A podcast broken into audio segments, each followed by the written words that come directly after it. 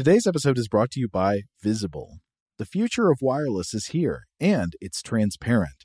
Switch to Visible, the wireless company that makes wireless visible. Get a one line plan with unlimited 5G data powered by Verizon, just $25 a month, every month, taxes and fees included. No hidden fees, no surprises, no, really. What are you waiting for? Get with the times and switch to Visible at visible.com. Monthly rate on the Visible plan for data management practices and additional terms, visit visible.com. Today's episode is brought to you by Technically Speaking, an Intel podcast. When you think about the future, what kind of technology do you envision? Whatever the future holds, artificial intelligence will undoubtedly be at the heart of it all. Join Graham Class as he hosts season two of Technically Speaking, an Intel podcast, and hear from the minds transforming healthcare, retail, entertainment, personal computing, and more with the help of AI. Tune in every other Tuesday and explore the latest technology that's changing our world today and creating a more accessible tomorrow. Listen to Technically Speaking, an Intel podcast on the iHeartRadio app, Apple Podcasts, or wherever you get your podcasts.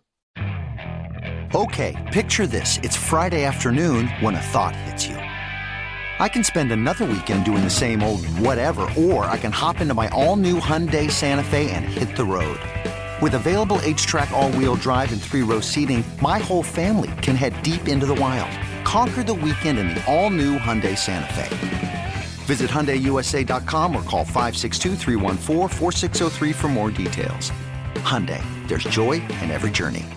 What's up? This your boy Lil Duval, and check out my podcast, Conversations with Unc, on the Black Effect Podcast Network. Each and every Tuesday, Conversations with Unc podcast feature casuals and in-depth talk about ebbs and flows of life and the pursuit of happiness. Unlike my work on stage, I tap into a more serious and sensitive side to give life advice and simply offer words of encouragement, yet remind folks to never forget to laugh. Every Tuesday, listen to Conversation with Unc, hosted by Lil Duval on the Black Effect Podcast Network, iHeartRadio app, or wherever you get your podcasts presented by AT&T. Connecting changes everything.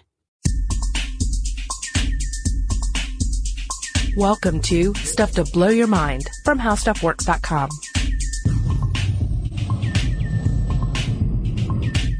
Hey, welcome to Stuff to Blow Your Mind. This is Robert Lamb. And I'm Julie Douglas.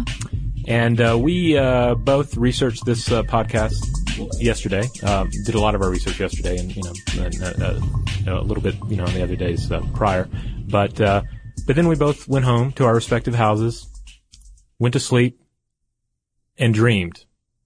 So uh, here's the question: Did your dreaming last night help you prepare at all for this podcast?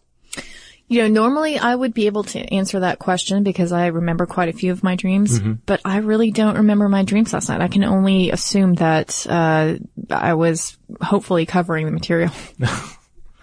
well, I, on my part, I, I don't always remember my dreams, but I remember the one last night because I was dreaming that my cat had a guest starring role on 30 Rock, and then I woke up to the sound of the cat barfing.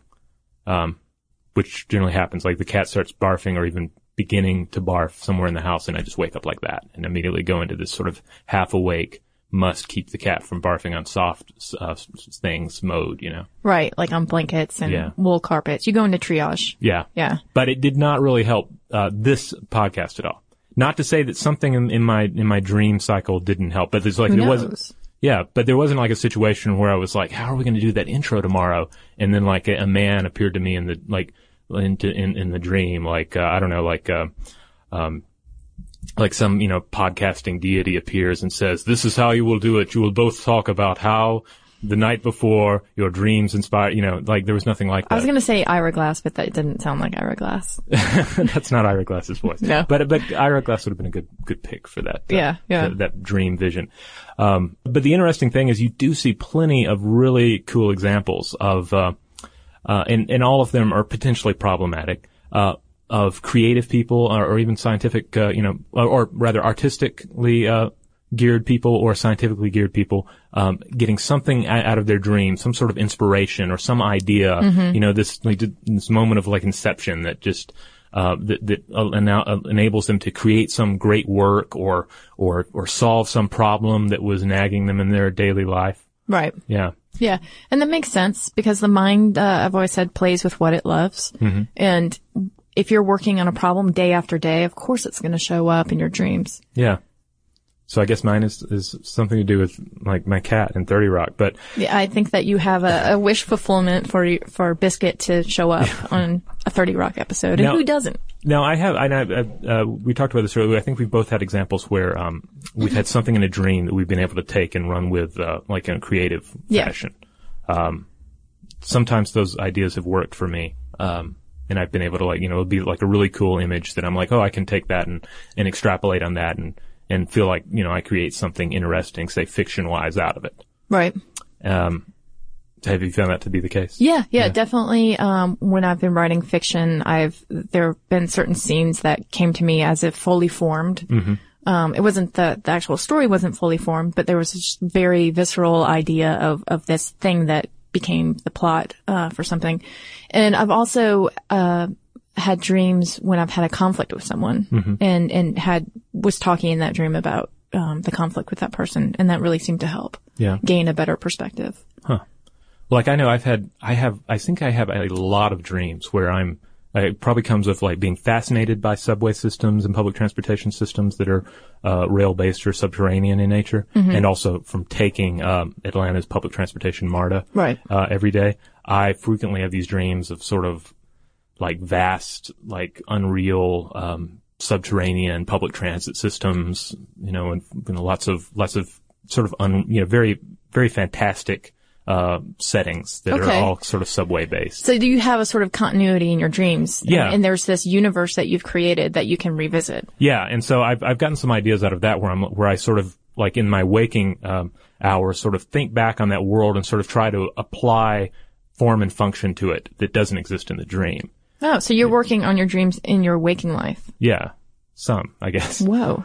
But uh, but it's more like I like I say I feel like I'm definitely applying an order to it that doesn't exist in the dream. Mm-hmm. On the other hand, I've also had like one particular example that I always come back to is what I refer to as the hell pimple dream, where I had this dream and it's like I woke up in the night and I'm like, this is a fabulous story idea. It'll be about a hell pimple where I think the basis was that you have the surface world and then hell. And then there's like a pimple coming up from hell into this. And, and anyway, when I woke up at like, you know, three o'clock in the morning, uh, uh, th- this time it was like, this is a great idea. This is the best idea ever. And I like wrote it down on a little Right. pad and then came back to it. And I'm like, wow, this is just so monumentally stupid, you know? So Had you been uh, reading Dante before that? That's, possibly, Yeah. possibly I have read Dante before. that so. seems like it could be like a hell pimple Yeah. sort of uh, indirect thing happening there. Um, well, what I think is really interesting about this is, especially the subterranean dreams, is that you did create that continuity and that there is, there's something going on in our dream lives,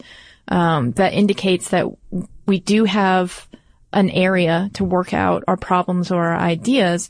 But then you've got cognitive scientist Steven Pinker, and he's the same guy, by the way, who when, when we were covering music, um, and, and how it can rebuild your brain in that podcast, he's the guy that said that auditory cheesecake is something, um, that he could ascribe to the ability of humans to play music, sing, appreciate music, so on and so forth. That it didn't necessarily add to any sort of, um, function in an evolutionary sense. Yeah, he's he provides the really sobering uh, note to um, to other researchers who make a really lofty, well, not lofty, but make a, a really you know, you know strong claim that that music is a really essential part of uh, of who we are and serves uh, a, specific purpose. Yeah, yeah, So I mean, he's like the killjoy, right, of of all the fun things. And when it comes to dreams, same thing. Yeah. Not to say we don't need killjoys. I mean, have- Yeah. you know, we need somebody to say, "Whoa, slow down there, guys." Don't get too excited. Don't get too excited about this because there is something in our nature. We want to give meaning to these things, Right. uh, you know, and uh, because they're important to us, and Yeah. so we think, therefore, oh well, you know, of course my dream's important. Um, so he likens dreams to computer screensavers, and I know, which is totally depressing. He says it doesn't really matter what the content is as long as certain parts of the brain are active. Okay. That being said, there's a lot of data out there now that say, that we can point to and say, okay, well, dreams actually are a huge function of, of the way that we're processing information. Right. And that's what we're talking about today. Yeah. So I'm going to run through uh, a few examples of uh, of of ways that uh, first artists uh, from uh, of, of different spectrum have uh, have claimed that uh, dreams have uh, inspired their work. Right. Um, and, uh, and, you know, without spending a whole lot of time on it, you have people like Salvador Dali, of course, uh, claimed dreams stimulated his work. Uh, you have a number of filmmakers such as uh, Ingmar Bergman, uh, uh, uh, Fellini. Um, you have uh, um, authors such as uh, Robert Louis Stevenson and Mary Shelley. Right. Um, you know, Dr. Jekyll and Mr. Hyde, Frankenstein. There's the whole uh, business with uh, Paul McCartney, what, uh, claiming yesterday uh, uh, he heard it in, a in, a, in his dream, right? Right. The melody. Yeah. And then, Immediately got up and, and started playing on the piano. And this is just biographically kind of interesting that, uh, he was in the midst of filming Help and he was staying in his parents' attic in a small room. And so, I mean, it's interesting that he composed this completely nostalgic piece of music in a really important time of his life. Mm-hmm. So, well, sidebar there. Yeah. And uh, one of my favorites is the uh, the tale of Joe R. Lansdale, who's kind of a weird Southern Southern Gothic uh, noir writer, uh, still writing, uh, putting out a, a number of novels today. But he he claimed to have this thing where uh, anytime he was hard up for a story idea, couldn't think of anything, he would have his wife make him a big bowl of popcorn, and he would like just gorge himself on it and then go to bed, and which would result in like these crazy dreams. And he claims that anytime that those dreams gave him like even something he could like grab onto and turn into a story, he was able to sell that story uh, with with like you know the the first time he submitted it to a publication. That's pretty great. So the, the popcorn was like this, uh, symbolic, like mental activity thing. Yeah, well, I him, think and like also- his Lucky Red Sox and, Yeah, and in also you know like in our our recent uh, podcast about the gut, we talked about how inner uh, about the link between our our gastrointestinal uh, uh, activity and Right. our neural activity uh, in the brain, and how there's this you know they're this, they're linked. And so, uh, you know, it's like he's stimulating the brain by stimulating the gut and uh, getting these crazy stories out of it. Hmm. I think I know what I'm doing this weekend. I'm going to try that out. Uh, I tried it with pickles once, and I think it worked. I mean, not I didn't set out to. It's just I ended up eating like two or three like big like uh, you know boar's head pickles before I went to sleep and had some sort of weird dreams. But uh, you also encounter, of course, scientists who um, who claim to have uh, have have made that you know come up with that one key step they were missing, or Right. or you know it's kind of like in Back to the Future, you know, where you have uh, Dr. Emmett Brown claiming, you know, where he uh, he he envisions the flux capacitor that makes time travel possible in a dream, which is a great way to explain the unexplainable. Um, Always. yeah, Yeah. and and we'll get into that in a, in a minute too, uh, because uh, because again, all these examples of somebody claiming uh, dream inspiration are uh, are at once believable and potentially problematic. Right. But- because it relies on your personal experience, right? Right, It's and not verifiable. yeah, and I mean, well, let's let's go ahead and get into this part. Yeah, it's th- there's something about even in, in t- even today uh, when we know, I think most of us know that a dream is not the divine talking to you. There's still the, the dream world is mysterious, and to say that an idea came to you in a dream, um, you know, it, it kind of uh, elevates that I, that idea. Mm-hmm. It's it's like saying, you know, I got this idea from a dream. I got this idea from, uh, you know, there's a sense of. I got it from another world. There's a sense I got it from a um, From the muse. from the muse. It's uh, or it's or it's just sort of assembled out of a, a mysterious, uh, you know, process, and um, and and so making that claim uh, can can be a little uh, disingenuous, I guess. Is that because the, the memory is a faulty thing? Yeah, yeah. And then the, then what I always think of too is that the ego might be kind of bound up too. Like, Yeah. I'm, I'm a genius. I, I've got the solution. I, I dreamed Yeah, about it. like this brain is pretty fabulous. I was thinking about this problem and then I just, I just went to sleep and my brain did all the rest of the work. Like that's Yeah. how awesome this, uh, this engine in my head is, you know? So there's, there's a, there's a sense of that with, with these, and, and of course, it's one of those things that can never be fully pro- proven. I could, I could make the claim that every podcast we've done, I've, you know, has been inspired by my dreams and, you know, how are you going to prove me wrong, right? I'm not. Yeah. So, um, so yeah, keep that in mind in any of these examples we're talking about. I think it, as we'll get into it. There's clearly something going on in the in the brain and a number of processes that we can actually look at scientifically. Right. But ultimately, there's a lot of subjective subjective area there to keep in mind. Uh, the the biggest one that come that uh, that generally rises to the top is uh, Dmitry uh, Mendeleev Okay. And uh, he was working on the periodic table of elements, um, which we have a there's a I believe there's a podcast about that, and uh, also an excellent How Stuff Works article. Um, but uh, he, allegedly he fell asleep during an afternoon game of solitaire. as one is wont to do. And uh, upon waking, he, you know, he knew exactly how he was going to arrange them. Uh, which is, of course, he arranged the uh, arranged them according to increasing atomic mass and found that you know the elements of, of similar properties appeared at regular intervals. Mm-hmm.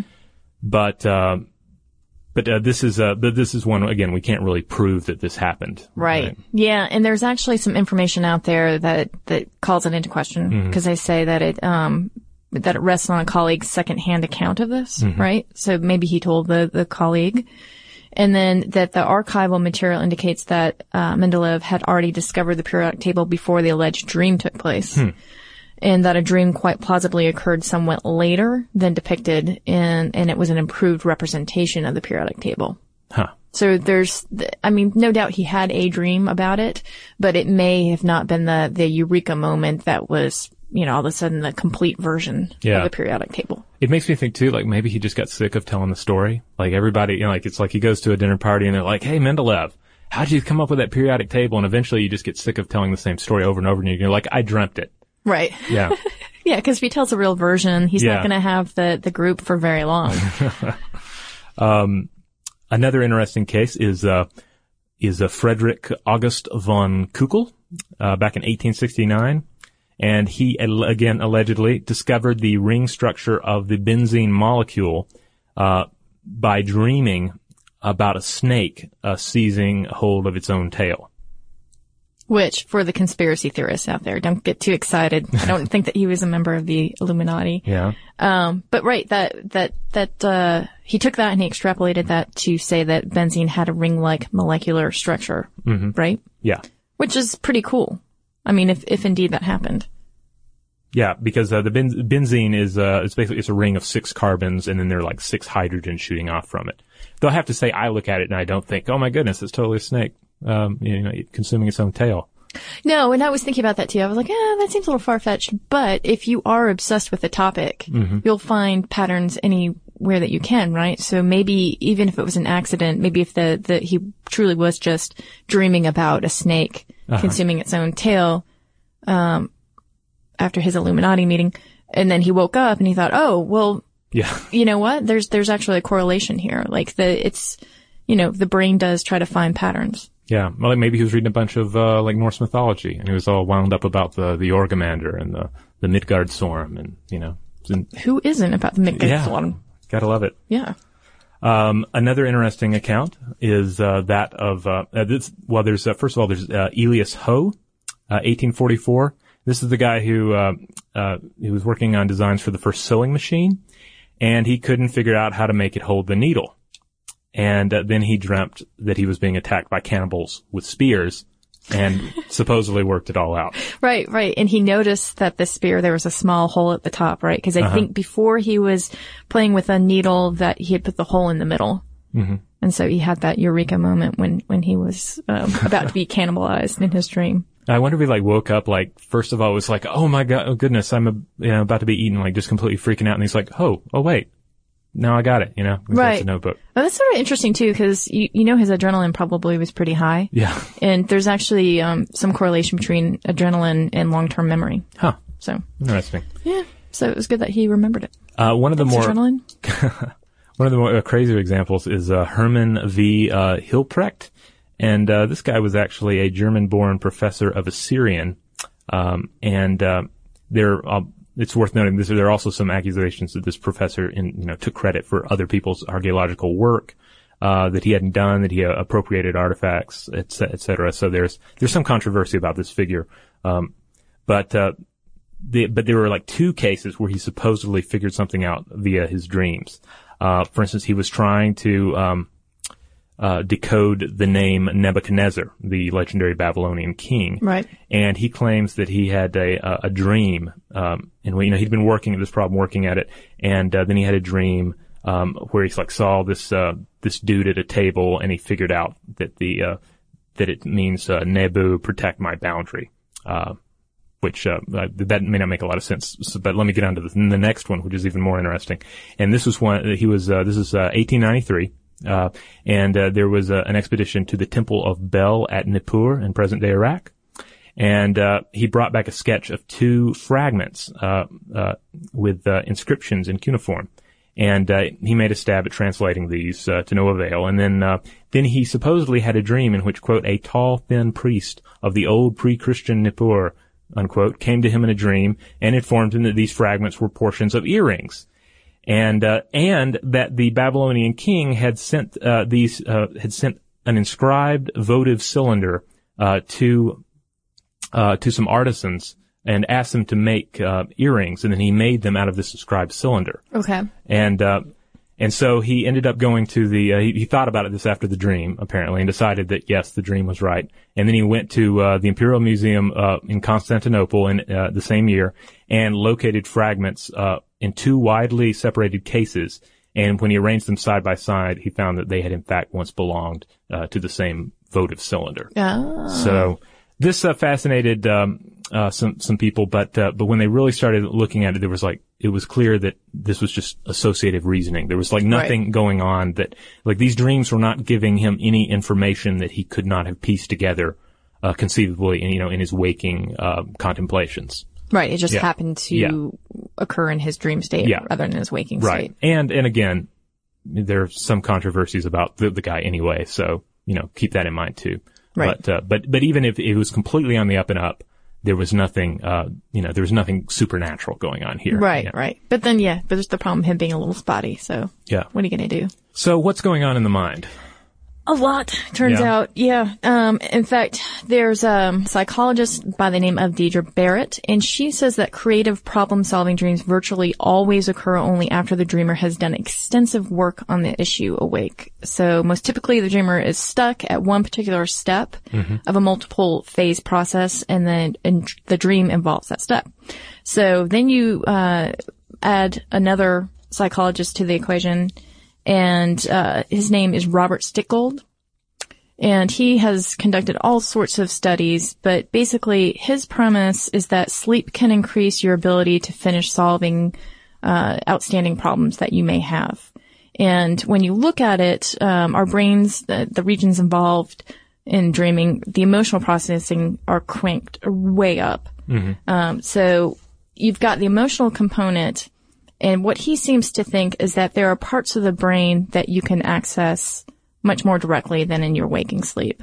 Um, in particular, the, the emotional components, which may have been gathering data for you as well, mm-hmm. um, that can inform the, the problem that you're working on. Right. And I mean, I would use the example of, from earlier when we were talking about solving problems in our dreams and when I've had a conflict with someone and being able to access that information in my mind during a dream and having this conversation and, and perhaps having the time and space on a mental blackboard to figure that out and those right. resources being more available to me. So this is someone who has, uh, like I said, carried out a lot of studies in that area. So anyway, um, yes, he, Robert Stickgold thinks that dreams are constructed within networks of associated memories that we don't have access to normally. And he sees dreams as being about what the brain calculates as most important, same as, as Barrett. Basically, the importance of the subject multiplied by the time spent on it determines what we dream about. Uh, but now, of course, the problem is that we don't always remember our dreams. Um, right. So there are two theories on why we don't remember dreams. One is that uh, during REM we shut off our noradrenaline release, and that may shut down systems that normally encode memories. So when we wake up from a lingering dream, and that dream is sort of in a short-term purgatory of mm-hmm. memory, um, whether or not it sticks depends on if we can revisit the material while we're actively awake. When the uh, noradrenaline release turns back on, and then it commits it to memory. Right. So that's one possibility. The second possibility of why we don't necessarily remember is that we can't necessarily index them and find them quickly. Um, we need associations to trip the memory. So um, Stickgold uses the the example of seeing a cat and then all of a sudden remembering uh, a dream from the night before about a cat, mm-hmm. and being able to take those associations and really activate the recall part of your brain. Oh, cool. Yeah. So that's that's always been kind of mystery. Like, why can't I remember every single one of my dreams? Huh. Yeah, there's a um, uh, on similar ground. There's a there's a 2007 study from Germany Central Institute of Mental Health, and they looked at uh, and they were looking into um, how dreams uh, influence creativity. Okay. And uh, it's Im- important to know when I'm talking about creativity, the, we're not just talking about Salvador Dali painting a dreamscape. Like this is the Creative thinking in, in any field, right? Yeah, yeah. The same thing goes for you know you're trying to figure out how to build a sewing machine because creativity is essentially taking um, you know different ideas and assembling them into new and useful combinations. Yeah, you know, it, it- so in a sense, the whole uh, dreams are just a, a screensaver. Maybe in the sense that, like, if say you had a uh, you have one of those screensavers that draws from a folder of images, and so all these images are things that occupy your brain, and you know suddenly, oh, we're we're getting the picture of uh, you know the cat barfing, and oh, here's the picture of uh, you know of, of Thirty Rock or something, you know, and so then they become Right, you know, because for, for you, the cat barfing is going to get flagged because it's really important because that means you're going to have some big dry cleaning bills, right? so, but I mean, in terms Yeah, of content right. that we flag as, oh, this is important to Yeah. pay attention to. Yeah, or you know, it's like one of those things where you know you'll have like, oh, on, on one level, here's this, you know, there's a this area of like just pure emotional, like say, uh, you know, fear of, um, I don't know, you know, fear of strangers, and then Mm-hmm. it gets tied up with some, you know, fictional uh, thing you've been uh, consuming. Like I think of like like zombie dreams. Like, have you ever had zombie holocaust dreams, zombie apocalypse? No, dreams? I wish. Really? 'Cause Yeah. I have them frequently. I think my wife does too. No. And uh, I, I've, I've spent some time like sort of analyze, self-analyzing those and thinking about like what does that represent? Because I think there are a number of things in the whole zombie mythos that really uh, that, that really uh, capture a lot of emotions about modern life. Um, No, no, I, Yeah. I think that it's just that they're so slow moving that I've never been able to take them seriously as a threat. Exactly, but I think that's why we end up uh, getting attached to them because it's a slow moving, uh, it's a slow moving threat that we can totally deal with if we apply ourselves, and it's a blank check to use um, violence to solve. Uh, it's basically. Uh, in, in the zombie movies, it's like totally cool to use just brutal violence to solve a very simple problem.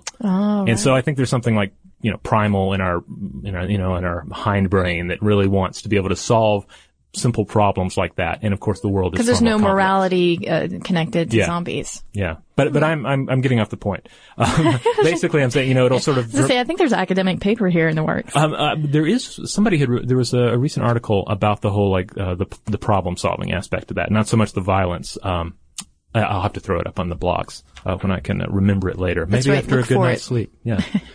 but back to this uh, this German study. Um, this 2007 study, they looked at individual individuals with average levels of creativity who had reported uh, their dreams stimulating stimulating their waking life creativity and uh, they found that there were a number of factors uh, that uh, that were in play here. Uh, dream and dream recall frequency was key. Uh, your ability to recall the dream was a major had a major influence on whether or not that was actually useful uh, to you on a creative level. But also uh, there were traits like uh, attitude towards creativity and creative activities uh, that you undertake on a regular basis, your openness to new experience, Right. and just your ma- imagination in general.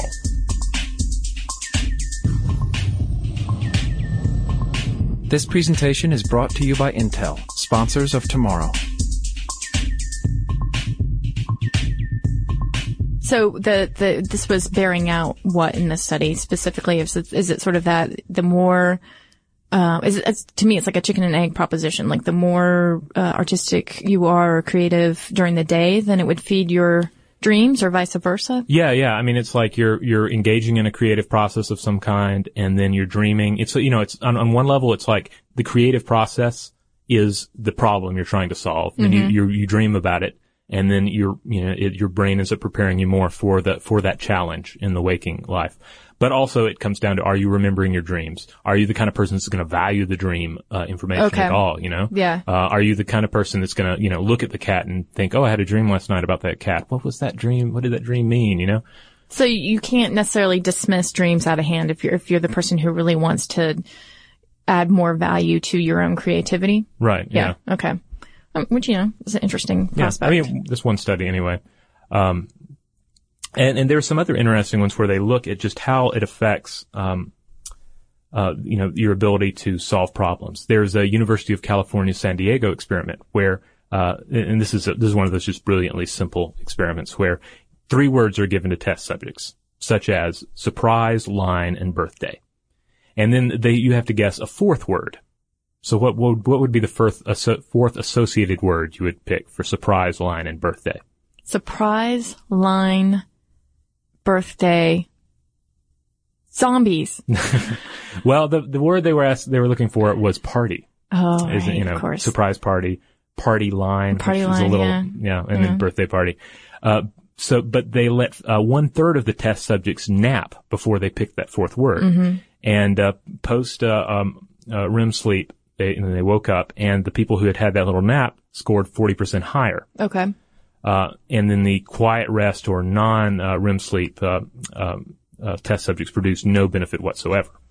So, uh, so this was, uh, you know, they were definitely making an argument that REM sleep is having a very, um, you know, active role in preparing you for these uh, problem solving. You know, the brain is free associating amongst its uh, ideas and its memories, and uh, you know, it's creating these loose associations that we're able to, you know, then we're able to put the connections together and get uh, new ideas out of it. You know, it's the create, Yeah. creativity, you know, the guts of creativity in action. Uh, along the same lines, again, Robert Stickgold had a, a study where he had some college students uh, go through a maze on a computer, Mm-hmm. and they were asked to note the position of a particular tree in Oh yes, maze. I ran across this as well. Yeah, and then uh, I think like I don't know how many of the subjects were asked to take a nap, and the other, let's say half, were asked to go do something quiet and meditative. Um, and after the, the they completed their activity, whether it was napping or playing a you know quiet video game, I don't know. Um, they then were retested. Or, or rather, they were put through the maze again, and those subjects found the tree a lot faster. Uh, the, but of course, they had to have had dreamed about it. And the ones who reported dreaming about it actually were the ones that, that found the tree a lot faster. Yeah, those who uh, th- those who had dreamed of the uh, ex- of the experimental task. Yeah. um, that's like four four of the fifty nappers. Right. They completed the maze just much faster. Right. And, and the reason that they know that they dreamed about it is because from time to time they would wake them up and ask them what they were dreaming about. And they, you know, I think it was right as they were going to sleep, in REM sleep, and then right at the end of their sleep cycle. And so the, the person would say, I'm dreaming about the maze or, you know, giving certain details. Um, but it was interesting that a lot of them described uh, some of the associations with learning, meaning that they would say, okay, I, I'm, I'm hearing the music that was played in the lab earlier. And now I see the tree or I see this position in the maze, which again points back to the fact that you've got to have certain associations during learning. And it actually makes me think about this study that was done uh, with a bunch of college kids. They were basically saying, okay, we want you to study in three different places. All everybody, you know, one group, three different places, one group just studying the same place that you always study. And the people that studied in multiple places scored higher because they were creating those associations. They were in that room when they were thinking about this piece of information and the light was just so. And so the cool thing about dreams is that it's allowing you to replay all of those associations that you're having uh, during the learning process. Interesting. Yeah. So Stickgold again, this is this is the guy to go to with dreams and learning. He was he wanted to test out dreaming and problem solving, um, but he wasn't quite sure how to get everybody to dream about the same thing. So this is sort of his poor man's inception right here. Yeah. Um, he decided to have a group of people play Tetris. Oh yes, because I think anybody who's played Tetris has had dreams about it. It's Yeah. It, it just happens. Yeah. Yeah, there's something that it's like catnip for the brain that you, you can't help but revisit again and again. Um, but the group included amnesiacs, which is sort of interesting. Um, and 60% of this group dreamed about Tetris, indeed. And again, they did the same process where they woke them up at intervals and asked them what they were dreaming about. Um, so that finding suggests that dreams come from the parts of the brain responsible for implicit memories, uh, such as being able to ride a bike after years of not being on one. And that's a memory that um, actually amnesiacs do have. And the study confirmed that scientists' sus- suspicions that implicit rather than declarative memories were involved. And that really cemented this idea that the brain uses dreaming to reinforce learning. Interesting. Yeah. I wonder, uh, and certainly if anybody out there um, has any uh, stories about this, uh, we'd be happy to hear them. Um, if there are cases where someone has been playing a video game of some form prior to going to sleep, then go to sleep and you know dream about it, which occurs with games other than uh, than Tetris. Um Like especially if there's anybody out there like addicted to like Angry Birds or any of that, if they've ever like hit a level where they're like, oh, I totally can't beat this, go to sleep, and then the next day they're able to to knock it. I wonder if if that occurs. Oh yeah, I think I've actually seen studies about that before. Um, that this is a big thing with gamers too. Is that, that um, they've, they've used the same process in saying, okay, can they work out the problem and then master another level more Yeah. efficiently than someone who's not napping or dreaming about See, it? See, there you go. Don't stay up all night playing video games. Get some sleep. And, uh, you know, wake up at a decent time and, you know, work on it first thing in the morning. I say to my old roommate, you know, I used to get up at seven o'clock to go to work and he was still in front of the computer. um, that being said, uh, I mean, it's, it's, it, there's no doubt here that there's evidence that your, your brain is working it out while you're sleeping. Um, and so I guess the idea is that if you had more access to your dream material, then you might be able to actively work on these things. Yeah. And uh, there are also there's also some there are also studies that are looking at gene expression. Um, a University of Wisconsin study found that in rats, expression levels of about 100 genes increase during sleep, independent of the time of day. So, um, and, and you know these are genes that are involved in the release of neurotransmitter uh, chemicals that, of course, you know, allowing different parts of your brain to talk to each other. Um, so yeah, so you know, th- throughout these different experiments, you're just seeing you know cases where sleep-induced procedural learning is you know is influence is is you know there's a role with the gene expression, neurotransmitter mechanisms, the patterns of electrical activity, and uh, you know a number of different uh, scientists out there are just continuing to sort of map out exactly what's going on. But uh, but but I but I think it's clear that you know that that, that uh, the brain is is working on uh, on solving problems in the night, or at least uh, the the results prepare you to uh, to better solve these problems in your waking life. Yeah, I actually even read this this one question that went to Stickgold in a Q&A and it was someone asking why flying dreams are so prevalent. And he was saying even then your brain is trying to work on the data that it has present and presenting it in a dream. So um, he was saying that that the brain is trying to reconcile the fact that we're under the illusion that we're moving, but it's getting data from the body saying that it's immobile. So flying, we're moving, but our limbs aren't bending or moving. And so that that was really interesting to me to think that it was it was trying to serve both masters. It was saying, "Look, I'm flying," and yet, if you've ever had a flying dream, you're usually the accounts of them are that you're you know pretty stiff, like you're in the Superman pose, or you're just sort of sitting very stiffly and moving forward. Yeah, I, I unfortunately don't get them that often, but it's generally like I like I don't really remember any sense of of moving my limbs, you Yeah. know, or having any kind of like ref- it's just sort of like you just you're you're flying, you're you're off the ground and yeah, yeah, I guess it, it is kind of a stiff feeling when I think back on it. Yeah, and I think that's your brain trying to say, "Okay, fine, you want to fly, you'll fly," but I'm telling you right now that you know your body is immobile. You're not moving, buddy. Yeah. So fascinating stuff with the brain. Yeah, take that with you, uh, sleep on it, and uh, and see what kind of interesting ideas come out of it. It's uh, especially if you're listening to this right before you go to sleep. That's right. Yeah. And don't blame us if you have any nightmares. Yeah. Right. So hey, I think we have uh, just one little bit of uh, listener mail here. Is this the hair shirt email?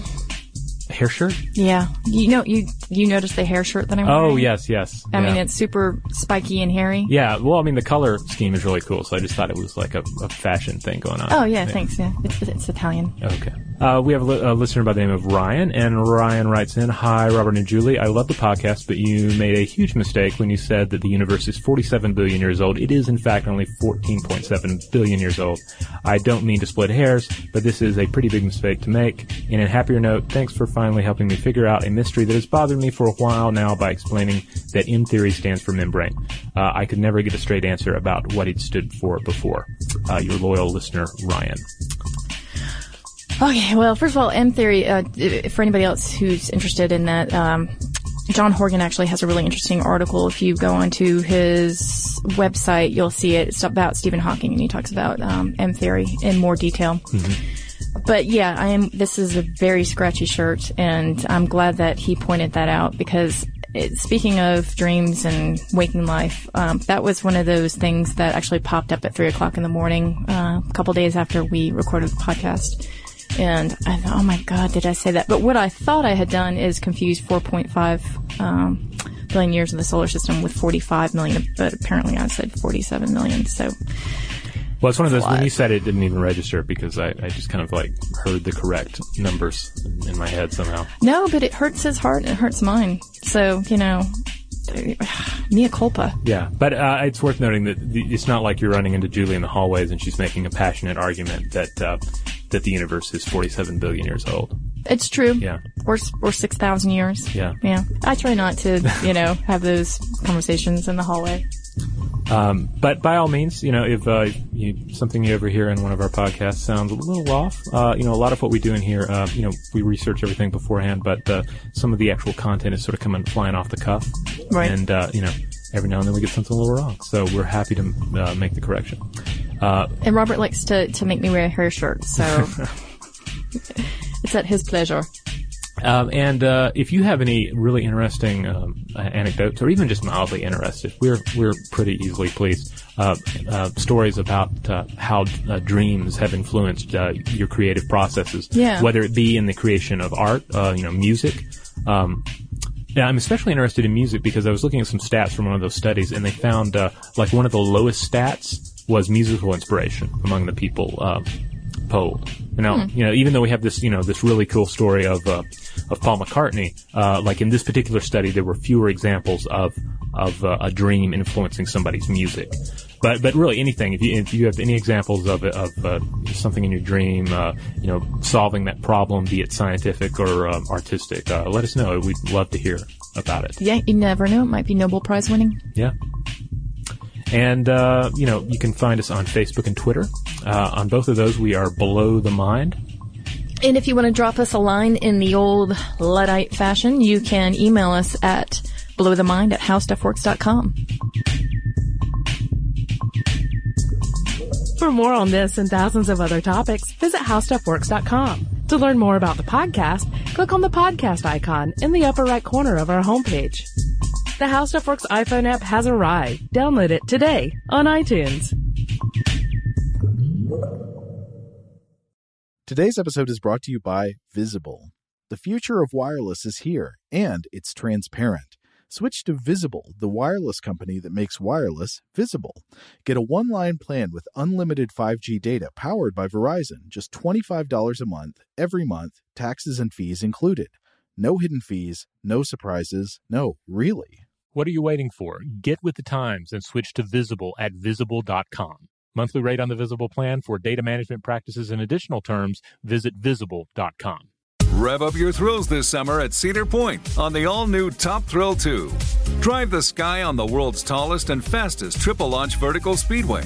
And now, for a limited time, get more Cedar Point fun for less with our limited time bundle for just $49.99. Get admission, parking, and all day drinks for one low price. But you better hurry because this bundle won't last long. Save now at cedarpoint.com. Xumo Play is your destination for endless entertainment. With a diverse lineup of 350 plus live channels, movies, and full TV series, you'll easily find something to watch right away. And the best part? It's all free. Love music? Get lost in the 90s with iHeart 90s, dance away with hip hop beats, and more on the iHeartRadio music channels. No logins, no signups, no accounts, no hassle. So what are you waiting for? Start streaming at play.xumo.com or download from the app and Google Play stores today. All you can stream with Xumo Play.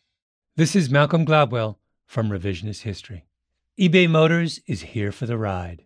With some elbow grease, fresh installs, and a whole lot of love, you transformed 100,000 miles and a body full of rust into a drive that's all your own. Brake kits, LED headlights, whatever you need, eBay Motors has it. And with eBay Guaranteed Fit, it's guaranteed to fit your ride the first time, every time, or your money back. Plus, at these prices, you're burning rubber, not cash. Keep your ride or die alive at ebaymotors.com. Eligible items only, exclusions apply.